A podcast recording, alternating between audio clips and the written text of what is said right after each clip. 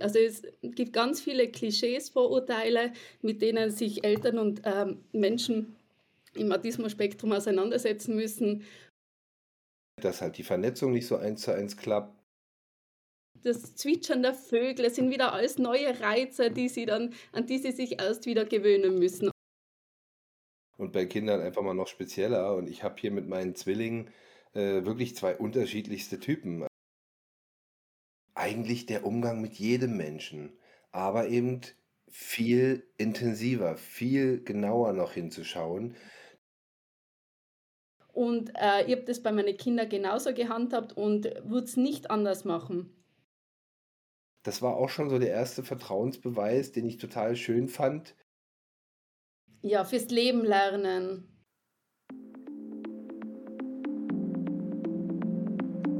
Family Flow, der Podcast. Der Podcast für Eltern, die mehr aus ihrem und aus dem Leben ihrer Kinder machen wollen. Hallo da draußen, Family Flow, der Podcast. Wieder mal einen sehr spannenden Gesprächsgast.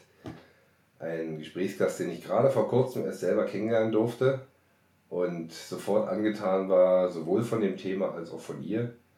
Das muss hier mal gesagt sein.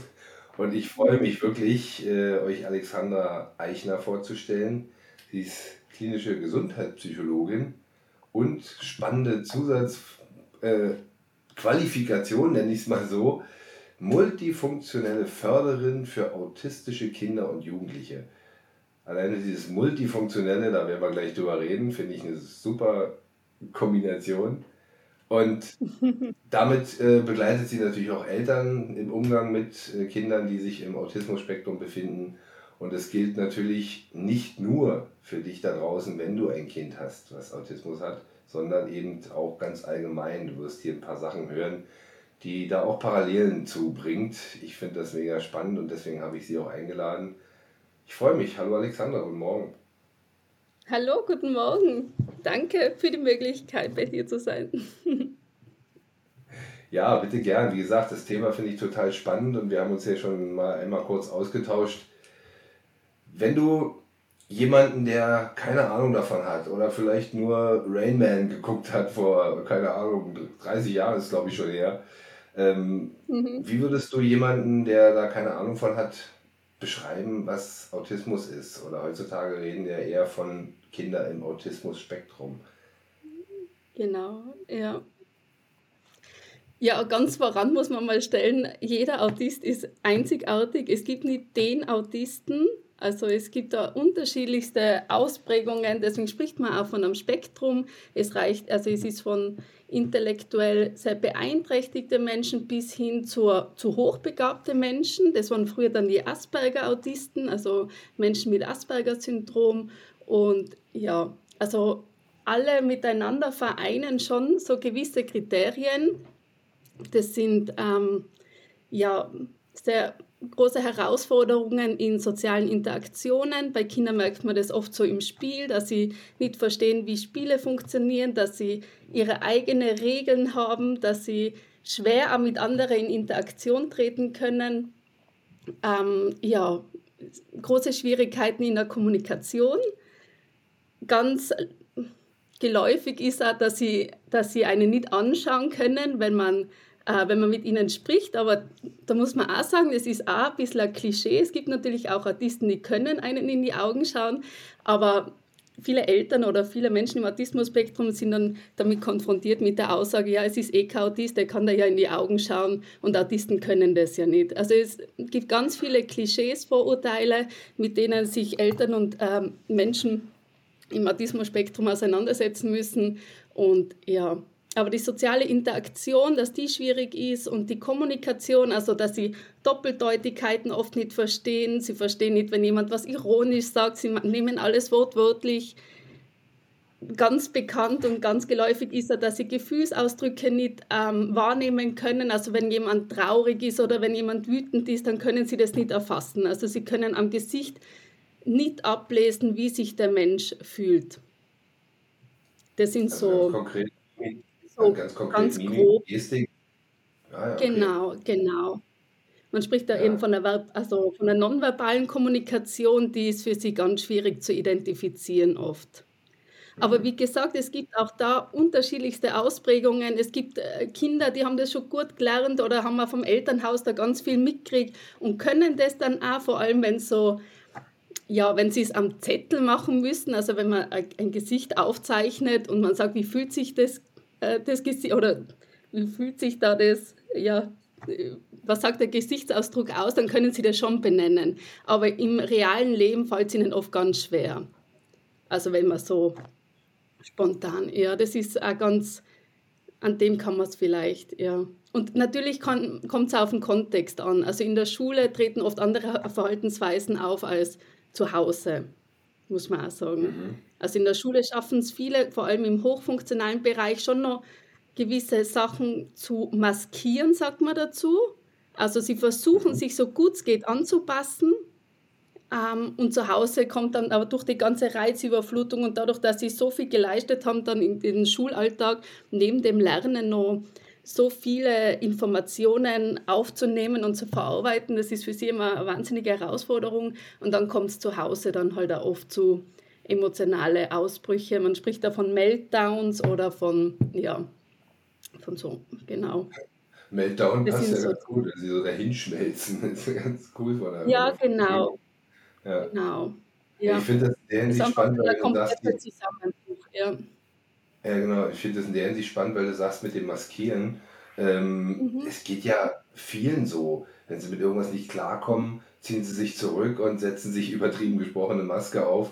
Und äh, gerade mhm. Kinder, äh, die Übergänge finde ich ja immer mhm. wieder äh, ganz herausfordernd in unserem Schulsystem. Und da ist ja Österreich-Schweiz nicht viel anders ähm, wenn es da heißt, so ab jetzt, sechste Klasse, ab jetzt hast du still zu sitzen, ähm, mhm. da muss ich auch immer wieder an äh, André Stern denken. Ich weiß nicht, ob der dir was sagt.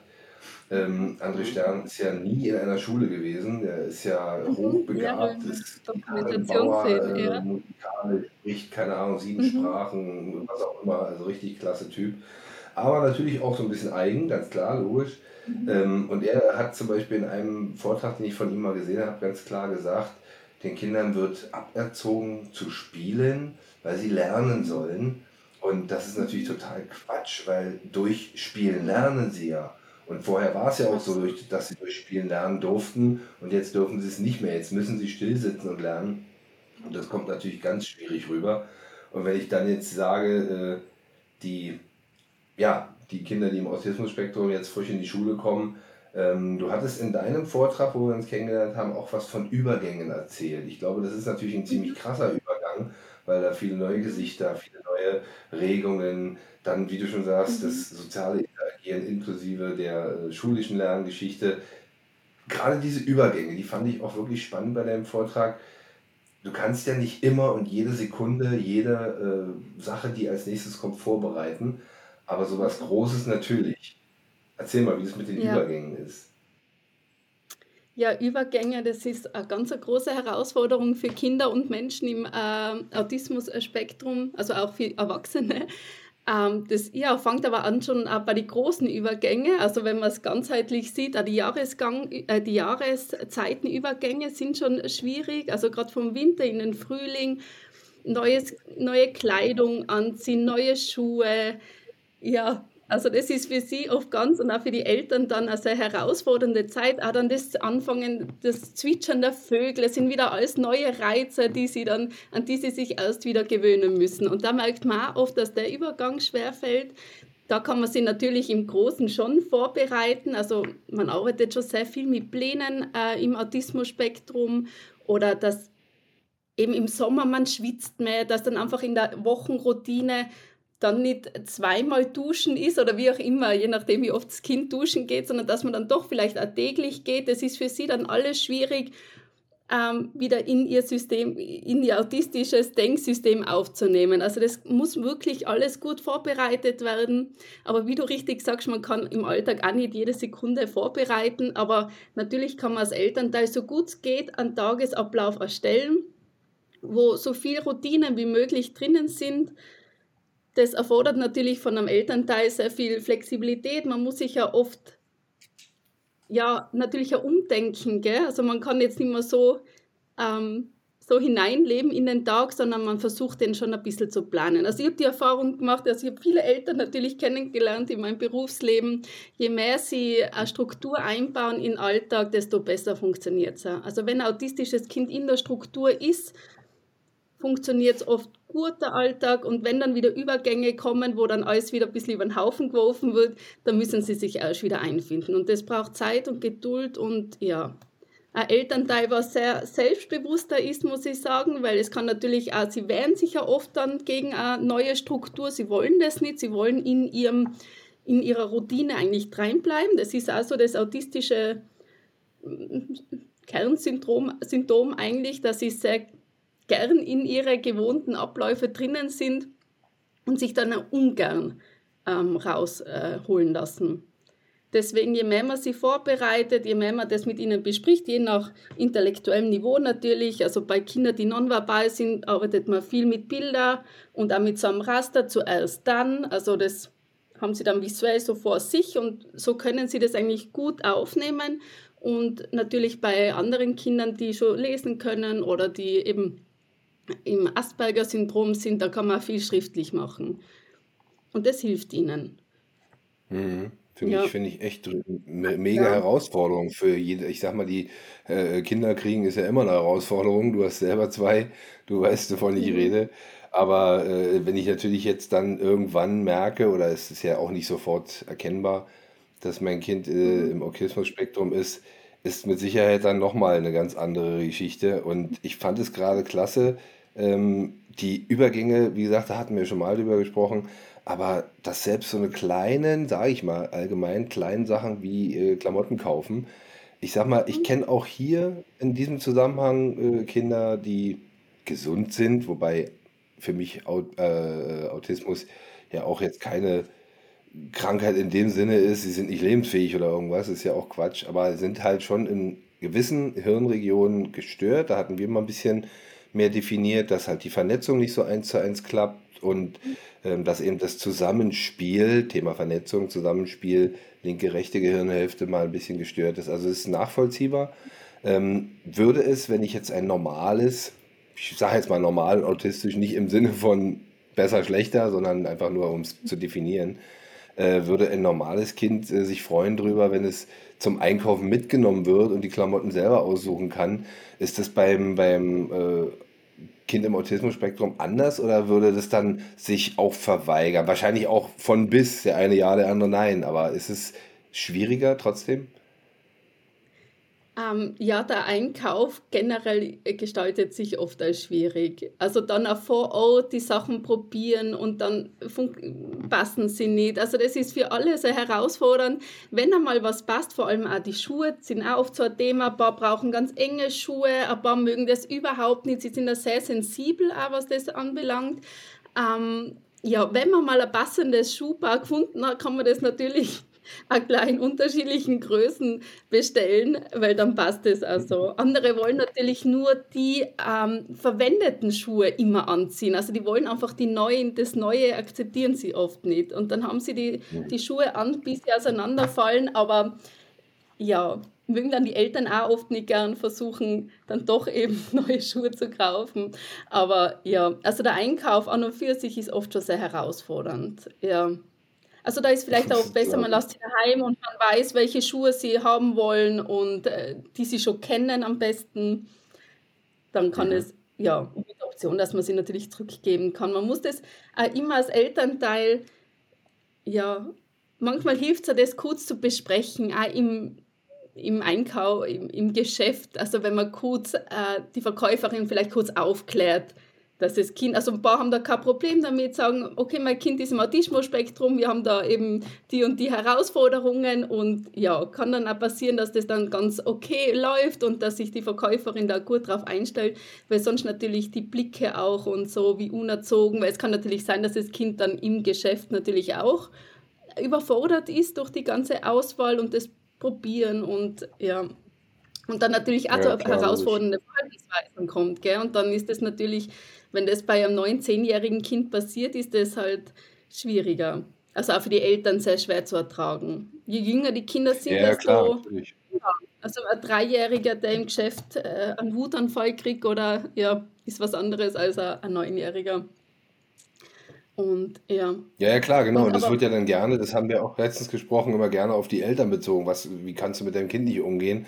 Und du kannst ja, natürlich genau. mit den Verkäuferinnen, Verkäufern reden, aber natürlich nicht mit jedem, der da neben dir steht. Das ist ja völlig, völlig klar. Ja, Ja, ich verstehe das. Die Blicke sind ja generell bei vielen Eltern immer, oh, wenn mein Kind jetzt hier, deswegen nehme ich es nicht mit zum Einkaufen oder was auch immer.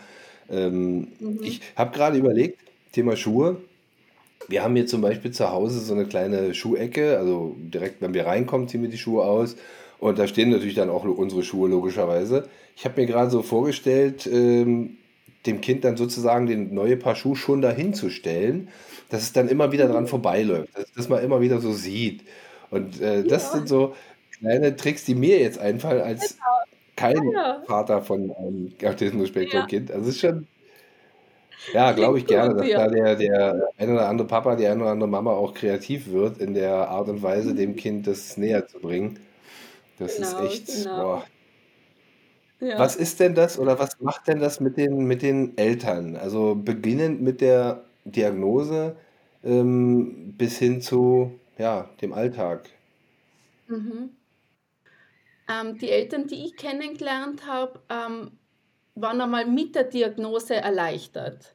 Also es ist eine große Erleichterung eingetreten, meistens, weil sie dann einfach einmal gewusst haben, was wirklich los ist. Also die kämpfen ja schon seit Jahren. Früher hat es ja auch, also von den ersten Anzeichen bis zur Diagnose, gerade im Asperger-Bereich, also wo es nicht ganz eindeutig war, dass das Kind beeinträchtigt ist, oft sieben Jahre gedauert. Also bis dann wirklich die Diagnose gekommen ist, okay, das Kind hat das Asperger-Syndrom und dann war es einmal eine Erleichterung und dann können gezielte Förderungen auch stattfinden. Das kann ja ohne Diagnose nicht stattfinden. Also natürlich kann man das Kind auch fördern in unterschiedlichster Weise, aber autismusspezifische Förderung passiert meistens halt dann mit Diagnose.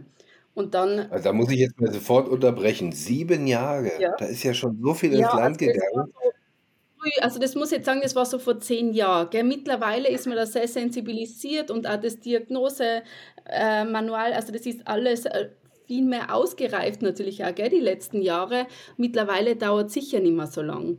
Aber Hm. ja, bis man einen Platz kriegt zur Diagnostik ist auch oft, dauert auch oft Monate. Ja, also viele Eltern warten dann doch so acht, neun Monate, bis sie mal einen Termin kriegen für eine Diagnostik. Boah, schlimm. Es sollte immer jemand diagnostizieren, der wirklich auch sich auskennt im Autismus-Spektrum. Das ist schon auch ganz was Wichtiges. Ja, ja, genauso wie Also, heutzutage ja auch äh, ja, ADHS ganz schnell diagnostiziert wird und jeder zweite Lehrer schon sagt, hier, lass mal dein Kind testen oder so. Das ja, äh, ist genau, natürlich genau, dann nochmal spezifischer, das stimmt schon. Ja. Ja, genau, genau. Ja, das ist schon ganz was Wesentliches. Und wenn dann die Förderungen anfangen und langsam ja auch die Schule Bescheid weiß und die Rahmenbedingungen sich anpassen und die, die Eltern merken dann, dass, dass es wirklich auch was bringt und dass es Vorteile hat, eben das, äh, den Tag und die Schule auch so zu strukturieren, dass das Kind gut durchkommt. Ja, also dann Natürlich ist es immer mit Höhen und Tiefen und zu Hause ist es oft immer noch sehr herausfordernd, da wenn es in der Schule dann auch oft funktioniert oder auch nicht. Also das eben, wie gesagt, man kann es nie verallgemeinern, aber mit der Diagnose ist schon einmal viel getan. Ja, Ja, vor allem, dass man dann weiß, es ist kein Erziehungsfehler, es hat neurobiologische Ursachen. Das ist schon ganz was Wesentliches natürlich auch für die Eltern. Ja, das habe ich aber Das heißt ja nicht, dass man sich dann lassen soll, oder? Und sagen, okay, ich kann eh alles, ich kann eh nichts dafür, das Kind ist halt so, wie es ist. Also es soll dann schon auch, ähm, ein Anstoß sein, wirklich, man kann da viel tun, man kann die Kinder gut Mhm. fördern. Das ist das Tolle im Autismus-Spektrum. Das hat mir immer so große Freude gemacht in der Arbeit mit den Kindern, weil, weil man merkt, welche Fortschritte sie machen. Also das ist Ja, wie du schon sagst, weil sie dann speziell abgeholt Schönes. werden. Das ist ja das, was ich auch immer schon sage, dass du jeden Menschen irgendwo abholen sollst, wo er steht. Und bei Kindern einfach mal noch spezieller. Und ich habe hier mit meinen Zwillingen äh, wirklich zwei unterschiedlichste Typen. Also das ist äh, so spannend, weil man sieht immer wieder, und du kannst auch nicht sagen, der eine ist jetzt intelligenter in dem Bereich oder, oder auffassungsfähiger in dem Bereich oder irgendwas. Nee, das ist, äh, das kippt auch mal. aber trotzdem ist es eben wirklich Situation zu Situation und ähm, wo sie zum Beispiel äh, eine ganze Weile, das ist ja so eine Phase, die jedes Kind fast durchläuft, so Dinos genial fanden ähm, und sich auch wirklich mega äh, da informiert haben, belesen, fast schon sagen, äh, würde ich fast schon sagen, halt mit diesen Tiptoy-Büchern und weiß ich nicht was. Und äh, wenn dann andere Bücher eben weniger Tiptoy, sondern eben so geschrieben war, haben sich alles vorlesen lassen. Und das ist echt spannend, wie die beiden das alles aufgenommen, aufgefasst haben. Und einer da komplett jetzt weg von ist, aber immer noch alles weiß. Wenn wir jetzt äh, mal irgendwie sowas machen, während der eine direkt im Kindergarten mal einen Vortrag über die Dinosaurier gehalten hat, äh, richtig schön in, im Morgenkreis, wie es bei denen heißt. Ähm, und die Erzieherinnen gesagt haben, sowas haben die überhaupt noch nicht erlebt. Die haben den nach einer Dreiviertelstunde bremsen müssen, dass er mal langsam aufhört zu reden.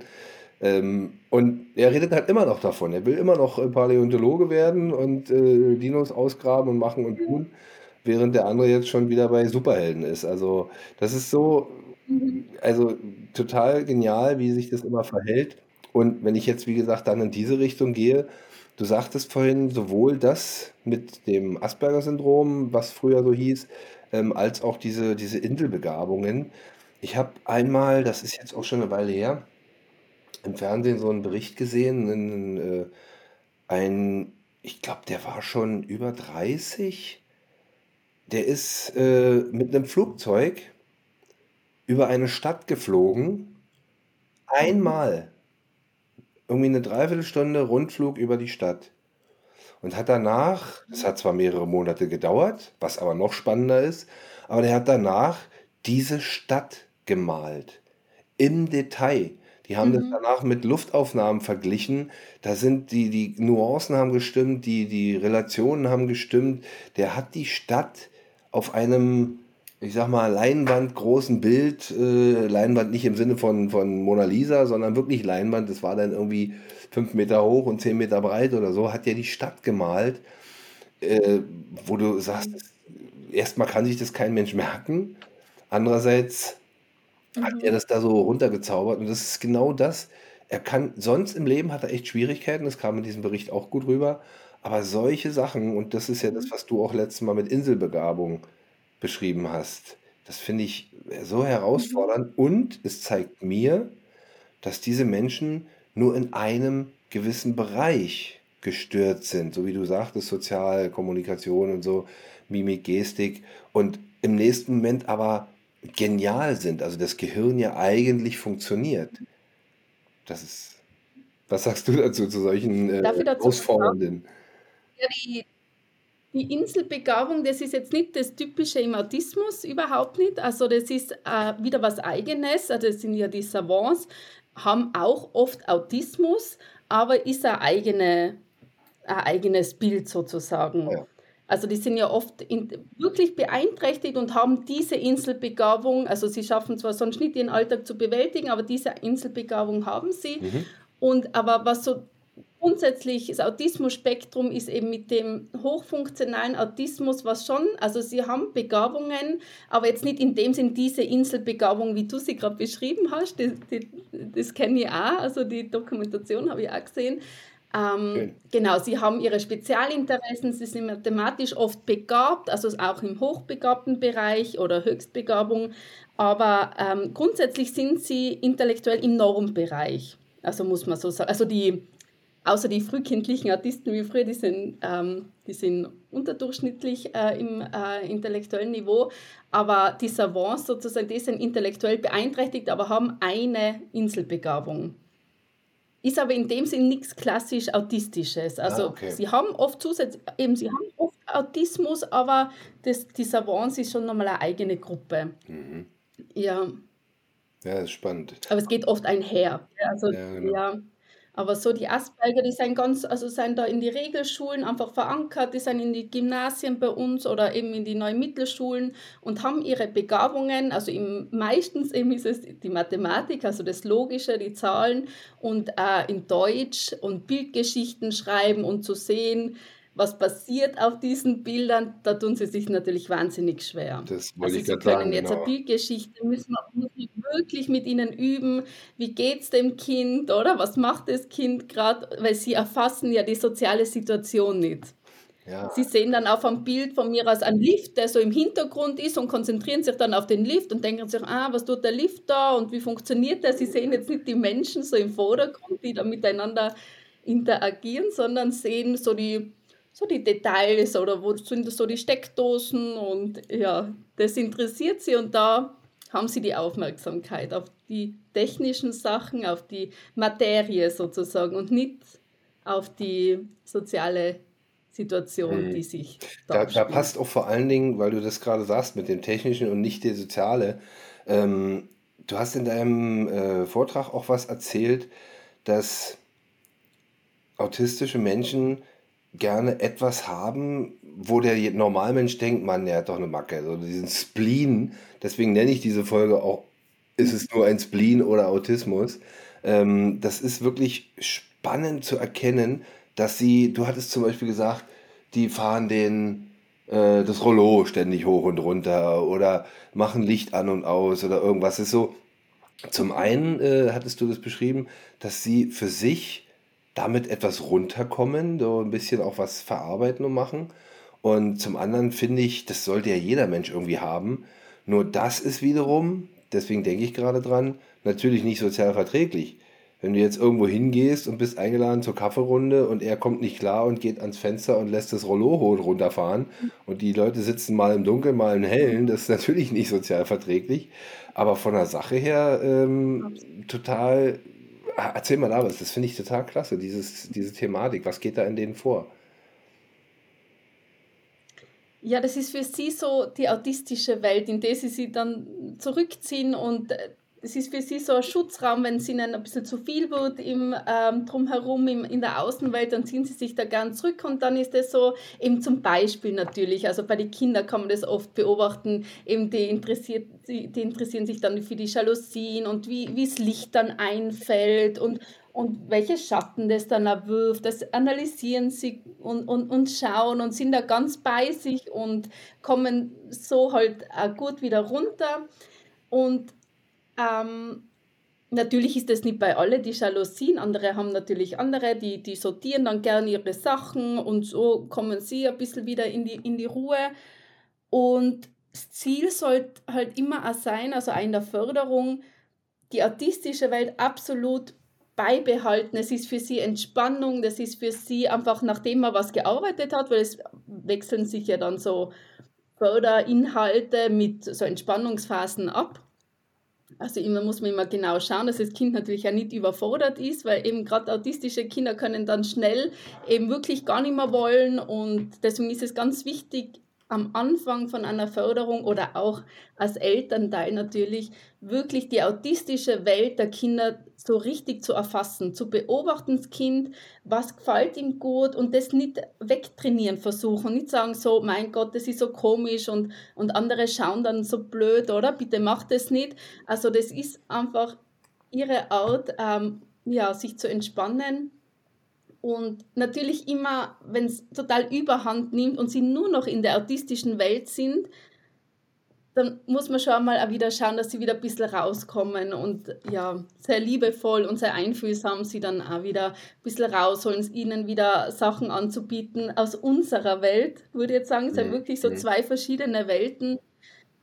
Ja, und auch schauen, dass sie Sachen auch ein bisschen dazulernen, damit sie sich dann auch entscheiden können, okay, jetzt, okay, gehe in die Schule oder ich will dann einmal eine Arbeit nachgehen. Natürlich braucht man da ein paar Kompetenzen. Also ich muss ungefähr wissen, wie die Leute so funktionieren, wie die Menschen, was meinen sie mit gewissen Aussagen, was meinen sie mit, de, mit, der Gesicht, mit dem Gesichtsausdruck. Also es ist schon wichtig, ihnen ganz, ganz viele Kompetenzen zu erlernen. Aber ja, immer sehr einfühlsam, muss ich auch dazu sagen. Es geht nicht immer sie da raus und so, du musst jetzt und, und ja. Im Endeffekt, was du so beschreibst, ja. ist äh, eigentlich, und das eigentlich mal ganz groß in, in Ausführungszeichen, ähm, eigentlich der Umgang mit jedem Menschen. Aber eben viel mhm. intensiver, viel genauer noch hinzuschauen. Mhm. Denn äh, wie oft habe ich auch schon Eltern gesagt, wenn dein Kind zu dem Spiel äh, hingeht und das jetzt unbedingt spielen will, ähm, dann lass es doch. beobachte das Kind, guck, was es gerne macht. Nimm daraus deine Erkenntnisse, ähm, okay, diese Spiele mag es mehr, dann kaufe ich mehr von dieser Art und Spiele. Oder, oder diese Spiele mag es gar nicht, na, dann brauche ich nicht noch mehr davon kaufen, damit das Kind es auch mal macht oder so. Also im Endeffekt ist das schon ähm, ähnlich, sage ich jetzt mal, aber du musst noch genauer hingucken, noch sensibler, diese Übergänge, die wir vorhin erwähnt hatten. Oder eben, wie du schon sagst, wenn du sie wirklich dann mal da rausholen musst, ja zum Teil auch, weil keine Schule, äh, die Schulen müssen zur Schule, müssen in den Kindergarten oder was auch immer. Ähm, also das ist schon echt spannend, so eine Sachen zu hören. Und das soll ja auch für die Hörer draußen interessant sein, dass sie eben merken, Mensch, stimmt, ich nehme auch mal dem Kind das Spiel weg, weil wir jetzt ein anderes Spiel spielen wollten, aber das Kind dann sich doch umentscheidet. Nein, wollten wir doch gar nicht. Also das sind äh, so Sachen, finde ich mega spannend, diese, diese Vergleiche. Und als wir uns mal in Ruhe ausgetauscht haben, habe ich dir ja auch ähm, den Vergleich zu ängstlichen Tieren ähm, erzählt, was du ja selber ganz interessant fandest. Und ähm, hier auch mal für die Hörer draußen, äh, ich hatte, beziehungsweise meine Frau hatte damals zwei Katzen und eine von denen war echt gestört. Die ist gefunden worden als Baby, die ist äh, dann auch im Tierheim äh, aufgezogen worden und keiner wusste so wirklich, was mit diesem Tier passiert war. Und als meine Frau das Tier abgeholt hat, äh, hat sie damit schon sich eine Herausforderung mit nach Hause genommen und äh, wusste nicht, ob das Tier jemals äh, Vertrauen fest. Und das ist, glaube ich, äh, ja ähnlich, weil du sagtest, die soziale Interaktion ist schwierig und diese Zusammenspiele und so. Und äh, es hat auch wirklich Jahre gedauert, ähm, bis die Katze dann, und das ist ja auch ganz wichtig, von sich aus mal kam und sich wirklich hat streicheln lassen. Und dann kam ich in ihr Leben und dann ging es mit der Katze wieder von vorne los. Also total krass, diese, diese Parallelen in solchen Zusammenhängen zu sehen. Und ich weiß, ich kann mich entsinnen, diese kleine Geschichte hatte ich dir auch erzählt, dass wir, als wir dann zusammengezogen sind, hat sich das Tier in meiner, damals meiner Wohnung gerne versteckt. Und äh, es gab ein Versteck, äh, was ich am Anfang nicht wusste. Sie saß in meinem Kleiderschrank und ich habe den Vorhang weggezogen zu diesem Kleiderschrank und hineingegriffen in ein Fach und genau in diesem Fach saß sie und schwupps hatte ich einen Krallen im Arm. Mhm. Äh, und danach ist das Tier auch nicht weggerannt, sondern hat da seine Position verteidigt. Also schon echt krass, wenn ich dann sehe, dass es irgendwann, ich habe das Tier nie streicheln können. Ist dann leider auch früher gestorben. Aber das ist trotzdem ist das Tier auch mal, das ist ja diese erste Berührungsdinger, an mir vorbei, so dicht am Bein, dass es so ein bisschen streichelt, was eine Katze gerne macht. Das war auch schon so der erste Vertrauensbeweis, den ich total schön fand. Ähm, aber trotzdem habe ich mich nicht gleich getraut, dich zu, zu streicheln. Also es ist genau dieses vorsichtige Herangehen. Was mich mal interessieren würde, du hast zwei Kinder, auch noch sehr jung, noch nicht in der Schule. Ähm, Hast du mit deiner Arbeit und dann auch mit den Kindern irgendwo Parallelen oder hast du andere, gehst du anders an deine Kinder ran? Wie, wie ist es mit dem Vergleich? Total interessante Frage. Das habe ich mir gerade jetzt auch wieder mal gestellt, wie sehr mich meine Arbeit mit den Kindern im Autismus-Spektrum beeinflusst in meiner eigenen Erziehung oder Begleitung, je nachdem, wie man es nennen will. Und es hat mich schon sehr beeinflusst, muss ich sagen. Also gerade Kinder, also gerade in dem Alter, wo sie jetzt sind, also eineinhalb bis drei, vier, sind auch sehr wie autistische Kinder, muss man auch dazu sagen. Gell? Also das sind, ähm, sie sind vom Entwicklungsstand oft eben in diesem Alter gerade ähm, sozusagen stehen geblieben. Das heißt, sie brauchen sehr viel Klarheit, sie brauchen sehr viel ähm, sehr viel Vorhersehbarkeit und das mache ich bei meinen Kindern genauso. Also ich bereite sie immer auf alles vor und das habe ich das Gefühl gehabt oder ich weiß jetzt nicht, wie es anders gewesen wäre, wenn ich sie anders erzogen hätte. Also sehr, ja, so in den Tag hinein und, und ohne und wie man oft tut, also die Kinder Geschichten erzählen, die nicht stimmen. Also das habe ich nie mit meinen Kindern gemacht, weil die eben autistische Kinder mögen das ja überhaupt nicht. Also das vor allem eben Geschichten, die nicht stimmen. Mit denen können sie überhaupt nicht umgehen. Sie verstehen nicht, warum erzählt man eine Unwahrheit.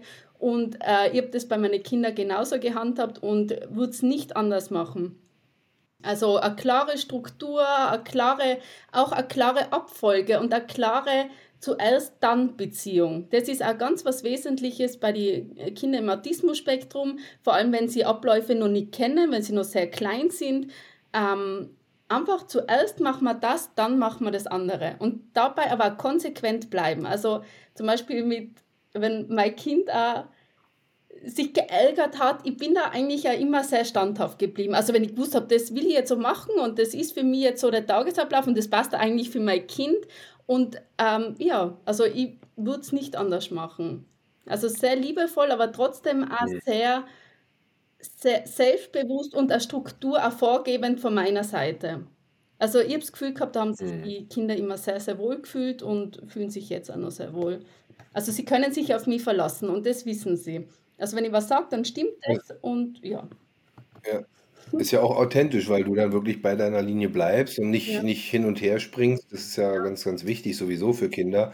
Denn äh, dieses äh, Kinder testen an oder so, Mhm. Ähm, finde ich immer lustig, weil äh, jeder Mensch testet an, sein Leben lang. Das äh, werde ich nicht müde zu betonen. Egal, ob ich einen neuen Menschen kennenlerne oder einen neuen Job anfange oder ist klar, jeder probiert erstmal aus und wie weit kann ich bei dem gehen und nicht bewusst, ich muss bei dem jetzt mal antesten, sondern es ist einfach ein normaler Ablauf des Genau, schauen Interagierens, logischerweise. Grenzen. Ähm, ich Ja. finde es spannend, dass du sagst, du hast da deine Struktur auch bei den, bei den, äh, bei deinen Kindern eingehalten. Ähm, ich habe äh, von einer amerikanischen Studie gelesen, die äh, bewiesen hat, dass Kinder, die vor allen Dingen beim zum Bettgehverhalten keine klare Struktur hatten, dass die im langefristigen äh, äh, Beobachten, die, die am meisten Struktur hatten, hatten die ähnlich beibehalten, haben ihre eigenen entwickelt, ähnlich, aber die, die keine oder ja, sehr sporadisch und sprunghafte Strukturen hatten, sind später verhaltensauffällig geworden. Nicht alle, aber natürlich ist immer so ein von bis, ist ja klar. Aber es ist total spannend, das zu beobachten, dass die in jungen Jahren, das wissen wir ja alle, dass von 1 bis 7 Mhm. das prägendste, äh, die prägendsten Jahre sind. Und wenn ich das so höre, äh, unterstützt es das ja nochmal. Finde ich super. Ich persönlich bin ein mega spontaner Mensch, Mhm. äh, musste mich da auch erstmal ein bisschen mit anfreunden, weil ich eben, äh, ja, mal gucke ich abends noch einen Film, mal gehe ich früh ins Bett, mal, keine Ahnung, mache ich noch eine Sporteinheit, also wie auch immer. Das ist halt, bin ich. Und Ja. in dem Moment, wo ich dann natürlich sage, die Kinder wollen irgendwas, äh, das mitzunehmen, ist schon mega. Aber dann irgendwie, ja, also wenn sie jetzt von sich aus sich umentscheiden, Mhm. da bin ich dann wieder, ey, Moment, du wolltest doch aber dahin. Also das dann, da frage ich mich dann selber, wo ist denn deine eigene Spontanität hin? Also ich finde es find cool, dass du da deine Linie gefunden hast und dass es dich Ich beeinträchtigt hat. das hat mich beeinflusst auf jeden Fall, absolut, ja. Vor allem jetzt Ja. muss ich auch sagen, in dem Alter 1 bis 4, 1 bis 5, wo eben die Kinder eh so eine sensible Phase, auch so eine Ordnungsphase eh haben, oder? Das kann man auch bei neurotypischen Kindern, sage ich jetzt dazu, weil wir davor geredet haben, Genau. normal oder nicht normal. Also wenn sie nicht im Autismus-Spektrum sind, dann ähm, sagt man neurotypisch oder auch nicht ADHS, also genau. Und ja, also die äh, Phase kann man natürlich sehr gut bei den eigenen Kindern beobachten und die habe ich dann auch so, ja, die Struktur einfach auch so vorgegeben und ja, Cool. Ja, ich würde das cool. jetzt auch gar nicht anders machen. Aber das heißt natürlich nicht, also ist jedes Kind ist ja wieder anders, gell? Ich habe schon das Gefühl gehabt, meine Tochter, die braucht das auch. Also die verunsichert das, wenn da jeden Tag das anders ist und einmal sage ich Ja zu diesem Verhalten, einmal sage ich Nein zu diesem äh, Verhalten oder zu diesen Sachen. Also das hätte sie total irritiert. Ich glaube, mein Sohn wäre da schon wieder ein bisschen offen, dem wäre das jetzt egal. Also man muss Mhm. da schon immer so ein bisschen individuell auf die, auf die Kinder schauen. Ja, Ja, sowieso, ganz klar. Das, ich meinte ja gerade mit, mit äh, Ja. was ich, deswegen nehme ich ja auch immer gerne meine Jungs, weil zum einen sind es Zwillinge und die Leute denken immer, ja, die sind ja in allem gleich. Das ist was total der Unterschied. Also Ja. die waren schon im Bauch unterschiedlich. Wir haben schon im Ja. Bauch äh, gesagt, okay, der, der links liegt, das ist der, heißt sowieso, ich nenne jetzt hier nicht meine Namen von den Jungs, aber das ist genau das. Der nennt, wussten der Linke und also es ist ganz, ganz unterschiedlich. Schon der eine hat richtige Box, der andere war eher ruhig und, Ja. und so hat sich das dann. Ja. Wir haben schon damals gesagt, während der eine äh, noch die Verträge liest, äh, rennt der andere schon los. So, so haben wir mal schon zu den beiden gesagt. Und es hat sich auch bewahrheitet. Aber, das meinte ich vorhin, Ja. äh, es wechselt auch manchmal. Es, es springt manchmal hin und her. Mhm. Ich habe noch eine kleine Überraschung für dich. Oh, Ach, schön. Ich liebe Überraschungen. wenn, wenn ihr sie jetzt sehen könntet, die großen Augen hier gerade. Ich habe am Ende eines jedes Gesprächs immer zehn Fragen an meinen Gesprächsgast. Okay. Die kleine Bitte, kurz und knapp, spontan zu beantworten. Ähm, wenn du natürlich meinst, da muss ein bisschen was erklärt werden, dann bitte gern, aber so kurz und knapp, wie du dir, wie es geht. Okay. Hast du Mhm. Lust? Ja. Also fangen wir natürlich vorne an. Wie war denn so die kleine Alexandra, das Kleinkind? Sehr ruhig. Die letzte, also die jüngste, also ich habe nicht viel zu melden gehabt. Na, bei zwei Brüdern, okay, kann schon sein. Und später, wie war denn so die Jugendliche? Ich bin gern ausgegangen, habe mich gern mit Freunden getroffen, bin ein extrem sozialer Mensch. Ja, immer schon gewesen. Schön. Gab es je eine Situation, in der du deine Eltern gehasst hast? Na, gehasst ist zu, zu stark, das Wort. Die üblichen Reibereien, muss ich sagen. Hass war nie da. Ja, Ja, okay, das in der Pubertät kann schon sein. Doch, einmal haben sie mir verboten, auszugehen mit 15 und ich habe aber ausgemacht mit einem, mit einem Jungen und dann haben sie gesagt, nein, ich darf nicht mehr ausgehen und da habe ich sie sehr gehasst. Ja. Ja, ich, ich sage, ich habe dieses Wort ganz bewusst gewählt, äh, vor allen Dingen im Zusammenhang mit der nächsten Frage. Gab es je eine Situation, in der du eines deiner Kinder gehasst hast? Na, also, könnte ich, na, Hass, na, also absolut nicht. Na, Wenn ich mal so ein, so na also. Ja. ist das un, unglaubwürdig, oder? Nee, nee, im, im Gegenteil. Es ist genau das, was ich gerade sagen wollte. Wenn ich so ein Fazit ziehen würde, ich habe ja jetzt schon etliche Gespräche geführt. Ich bin ja jetzt schon bei der über 60 Folgen und ich weiß jetzt nicht, welche Nummer deine Folge dann haben wird, wenn sie rauskommt. Ähm, und das sind ja fast jedes zweite ist eine Gesprächsfolge gewesen und ich habe diese Fragen schon von Anfang an gestellt. Und es zeigt sich wirklich, dass du als Jugendlicher, meistens war es im jugendlichen Alter, schon mal so diese Hassgefühle hattest, deinem Papa, Mama gegenüber, einzelne Situationen, die du gerade jetzt geschildert hast. Aber genauso habe ich noch niemanden erlebt, der gesagt hat, ja, meine Kinder, ja, klar, gab es auch. Also da ist so ein Bruch drin, dass sie selber merken, jeder, der Ja. diese Fragen bekommen hat von mir, ja, stimmt, ist so krass. Bei meinen Eltern bin ich da Mhm. in einer ganz anderen Energie gewesen, ganz anderer Level.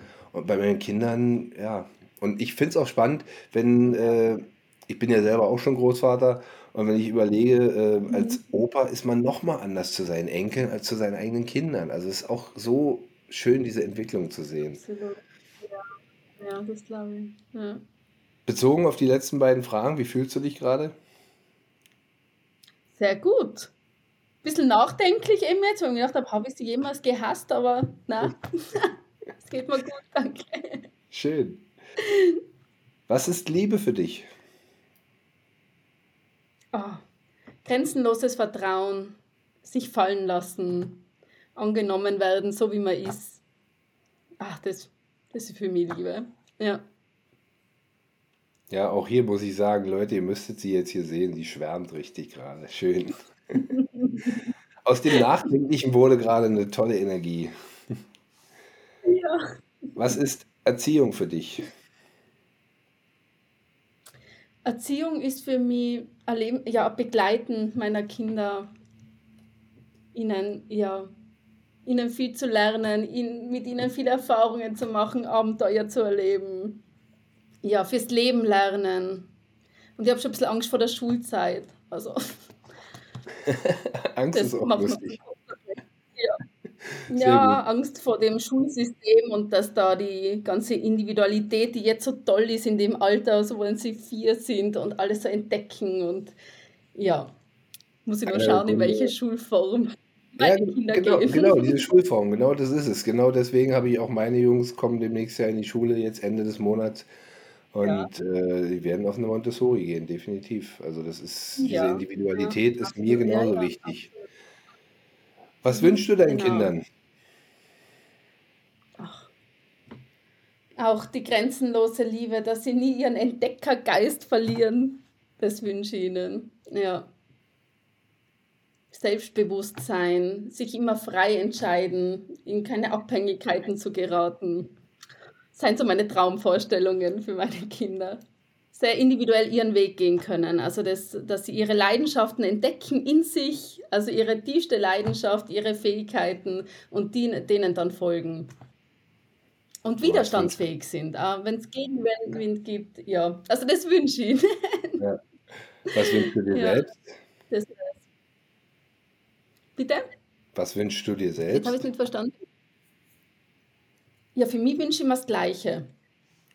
Also mehr, also mehr Widerstandsfähigkeit, auch, dass ich wirklich meinen Weg da jetzt gehe und mich, mich da jetzt gar nicht so beirren lasse, ja, durch irgendwelche ja, Aussagen von anderen, so auch in Richtung Selbstständigkeit, ob ich mir da schon sicher bin und ob ich nicht eher den sicheren Weg gehen will. Na, das ist meine Leidenschaft und die, und ich will es auch Eltern mitgeben. Ich will Eltern von autistischen Kindern einfach die Möglichkeit geben, wirklich in Beziehung zu treten mit ihrem Kind. Also das ist mein tiefster Wunsch, beruflich vor allem. Das merkt man dir auch an Ja. und ich finde es auch sehr schön. Ich habe ja, wie gesagt, schon eine Menge Gespräche geführt, auch im Privaten, nicht nur als Podcast-Gespräch. Und äh, ich sehe auch bei deinem Werdegang, dass du sehr früh das schon gefunden hast. Das finde ich super. Da gibt es viele andere, die ganz andere Jobs und Berufe und gemacht haben, bis sie dann irgendwann gemerkt haben, das und das ist es eigentlich. Finde ich gut. Mhm. Letzte Frage. Wer ist der wichtigste Mensch in deinem Leben? Ja, meine Kinder, muss ich sagen. Also über die kommt nichts. Ja, Auch das eine absolut. Also Antwort, die ich regelmäßig höre. Schön. Ja, absolut. Ja. Mhm. Ja, ich danke dir. Das ist total schön. Ich sage ja, es war äh, kurz und knapp und spontan, als wir uns kennengelernt haben und ich gesagt habe, ey, ich frage sie, äh, mal schauen, ob sie Interesse hat.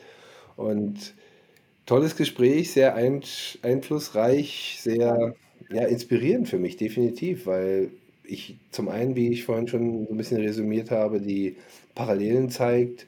Zum anderen ähm, kann ich mir Inspiration auch woanders holen, so wie mit mir, mit der Katze, als wir uns unterhalten haben, ist mir das sofort hochgekommen. Dieses hol die Kinder ab, wo sie sind, noch genauer, Mhm. noch ähm, ähm, sensibler auch. Das ist ganz wichtig, dass du das auch erwähnt hast. Und, äh, und auch diese schöne Parallele, da hast du vollkommen recht, dass in den jungen Jahren, in den ersten, darf man nicht vergessen, in den ersten drei Jahren des Lebens ist so viel im Körper, was sich verändert, ist so viel im Geist, was sich verändert, ist so viel im Intellektuellen, in allem Auffassen, ähm, dass sie definitiv äh, auch als autistisch, wenn das weiter so gehen würde, wären sie definitiv. Also ist ganz klar und deswegen ist Mhm. das nochmal mehr ein schöner, ja, Mhm. Ich wollte gerade sagen, Hilferuf ist ja falsch, aber ein schöner, schöner Punkt, den, den anzusprechen. Mhm. Ich danke dir, dass du da warst, dir Zeit genommen hast und äh, viel Erfolg für dich, deine Familie und deine Arbeit. Ja, vielen Dank. Es war für mich auch sehr bereichernd. Vielen Dank für die Möglichkeit. Und hast du Parallelen erkannt zu dir selbst? Hast du auch so eine kleine Monk-Macke? Oder ein Spleen, wie ich es vorhin genannt habe? Oder deine Kinder? Denkst du, sie weisen autistische Züge auf? Vorsicht, Vorsicht, Vorsicht. Dieses Thema, diese Diagnose ist viel komplexer. Alleine schon, wenn ich vergleiche mit der ach so schnellen Diagnose ADHS. Im Jahre 93-94 wurden ca. 34 Kilogramm Ritalin verschrieben. Im Jahre 2012, das ist inzwischen auch schon wieder elf Jahre her, über 1,8 Tonnen. Mich schüttelt's, wenn ich das höre, wenn ich diese vergleiche, diese knallharten Fakten sehe. Ich frage nächste Woche, was für eine Macke darf dein Kind denn haben? Was für eine Macke hast du denn? Hm. Ich freue mich tierisch drauf. Und darüber hinaus habe ich demnächst im Gespräch Christoph Franken. Er und seine Frau erzählen mir von ihrem Kind, was ja auch ein bisschen speziell ist, so sage ich es jetzt mal, aber mehr dazu, wenn ich diese Folge veröffentliche. Das dauert noch ein paar Tage. Freue dich aber jetzt schon auf nächste Woche. Welche Macke darf dein Kind denn haben? Bis dahin, schick mir Feedback, schick mir Fragen, schick mir alles, was du an Fragen und Kritik loswerden möchtest. Podcast at familyflowcoaching.de Ich freue mich auf dich. Dein Cola. Jungs, was war das gerade? Family Flow, der Podcast.